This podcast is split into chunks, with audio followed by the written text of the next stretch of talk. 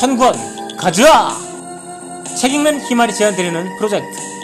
일주일에 두 권, 일 년에 백 권, 그렇게 십 년 동안 천 권을 목표로 오늘도 힘차게 출발합니다.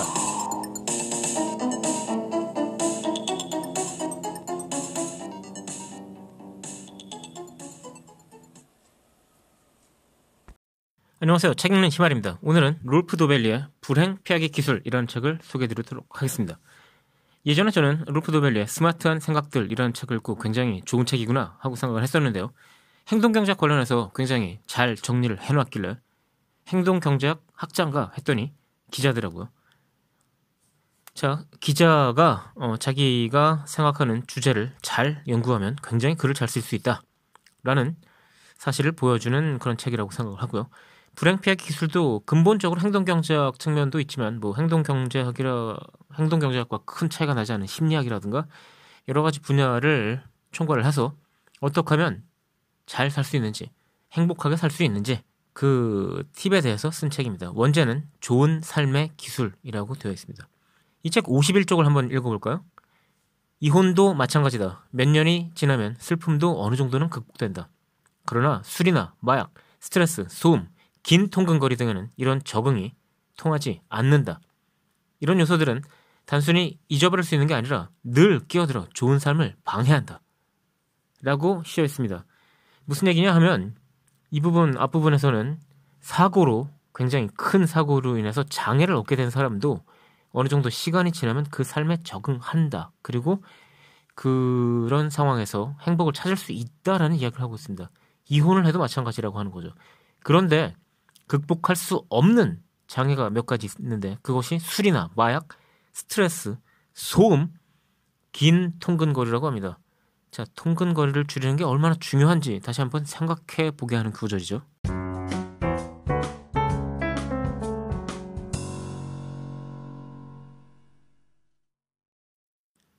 자, 제가 서두에서 말씀드렸다시피 이 사람의 전작은 행동경제학을 거의 정리해 놓은 책입니다. 그런데 이 책에서 이 사람은 행동경제학이 살아가는데 얼마나 도움이 될까라는 질문에 대해서 굉장히 신중하게 접근을 하고 있습니다. 몇 가지를 살펴보겠습니다. 일단 정점과 종점의 법칙이라는 게 있습니다. 예를 들면 사람의 기억은 정점, 가장 꼭대기에 올라갔을 때, 그리고 종점, 어떻게 끝났는가, 이 두 가지에 의해서 기억이 유지된다라고 하는 거죠. 예를 들어서 여행이 좋은 기억으로 남으려면 여행에서 제일 좋았던 부분이 굉장히 좋아야 되고 또 그 여행이 좋게 끝났어야 한다는 겁니다. 자, 우리들 해외여행을 하면 보통 결국은 비행기를 타고 돌아봐야 되죠. 그리고 뭐 대단히 여유가 있으신 분들이 아니면 결국 이코노미석을 타고 돌아오시게 될 텐데, 자, 여기 정점과 종점의 법칙을 생각해보면 종점이 좋기 상당히 힘든 여건이 되겠습니다. 저 개인적으로만 생각을 해봐도 제가 여행 갔던 곳 중에 스페인 바르셀로나 정도를 빼놓으면 대부분 일본에서의 여행이 기분이 좋았, 어, 기억이 좋게 남아있는데 그 이유는 아무래도 돌아올 때 비행기를 아주 짧게 타기 때문이 아닐까 하는 생각을 하고 있습니다. 정점과 종점의 법칙에 의하면 결국 여행이 얼마나 길었는가는 중요하지 않죠.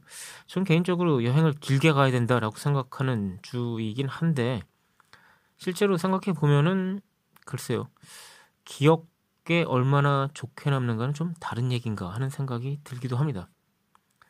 하지만 정점과 종점의 법칙을 삶에 대해서 전반적으로 적용하는 게 괜찮을까라는 질문에 대해서 저자는 그건 좀 곤란하다라고 얘기를 하고 있습니다. 경험이 추억으로 어떻게 변환되는가를 아는 것과 그 공식대로 추억을 설계하려고 하는 건 별개의 문제라는 거죠. 행복이나 만족은 현재 문제입니다. 즉 여행이 좋은 기억으로 남느냐는 결국 추억이 어떤 식으로 변환되는가, 즉 정점과 종점의 법칙에 관한 것이겠지만 삶은 추억으로 이루어지는 건 아니죠. 삶은 현재입니다. 그래서 현재 만족해야 된다는 얘기죠. 백오십이 쪽에 짧게 나오는 부분을 읽어드리겠습니다. 환상적인 순간들로 이루어진 삶의 기억은 환상적인 순간들로 이루어진 삶은 기억이 없다 해도 환상적인 삶이다. 경험을 기억의 계좌에 넣는 납입금으로 여기는 걸 멈춰라. 그래봤자 세상을 떠나는 날에는 기억의 계좌도 모두 없어져 버리는 것이다. 즉 아무리 좋은 추억을 만들어봤자 삶이 끝나는 시점에 그 추억은 없어져 버린다는 거죠. 즉 매 순간에 집중해야 된다는 얘기입니다. 같은 의미에서 의미 있는 기억을 만들기 위해서 내키지 않는 일을 하고 고생을 하고 하는 것도 저자는 반대한다고 말합니다. 예를 들면 맨발로 미국을 횡단하고 에베레스트 산을 오르고 졸려 죽겠는데 그랜드 캐니언에서 아침에 일어나서 일출을 바라보는 거, 어리석은 일이라는 거죠. 추억을 만들기 위해서 현재를 희생하지 말라는 겁니다.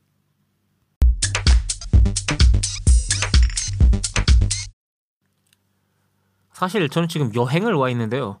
여행을 와 있어도 할 일은 하자라고 생각해서 지금 아침에 새벽에 일어나서, 시차 때문에 새벽에 일어났죠. 저는 원래 새벽에 못 일어납니다.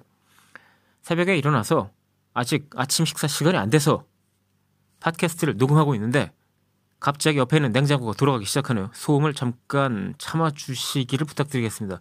저 냉장고를 제가 어떻게 할 수 없잖아요.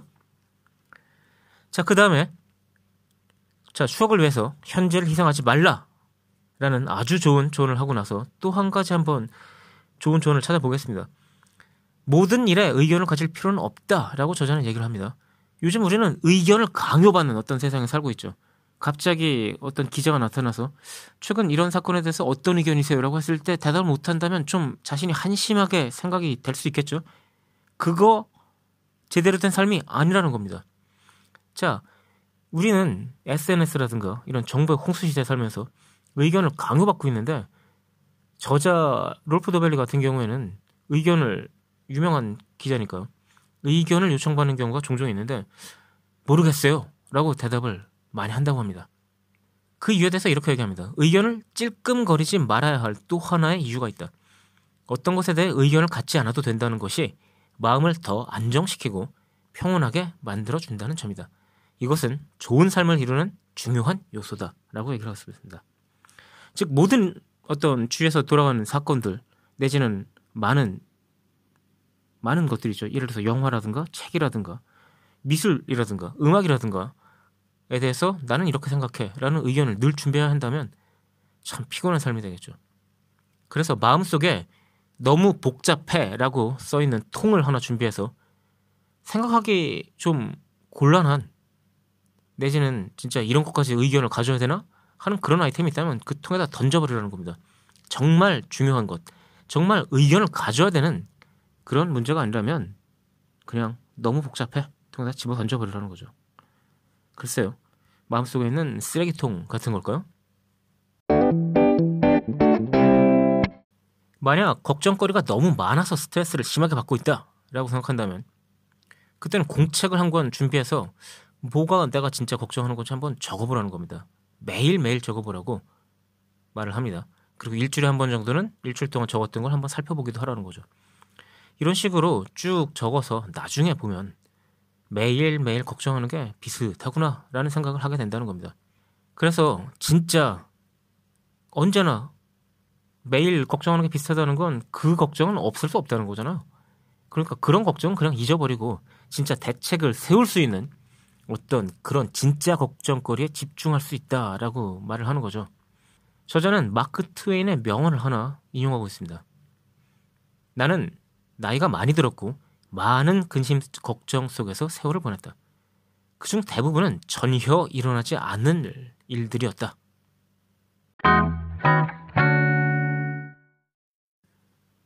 오늘은 제가 상당히 좋아하는 작가인 롤프 도벨리, 독일 작가입니다. 독일 기자죠.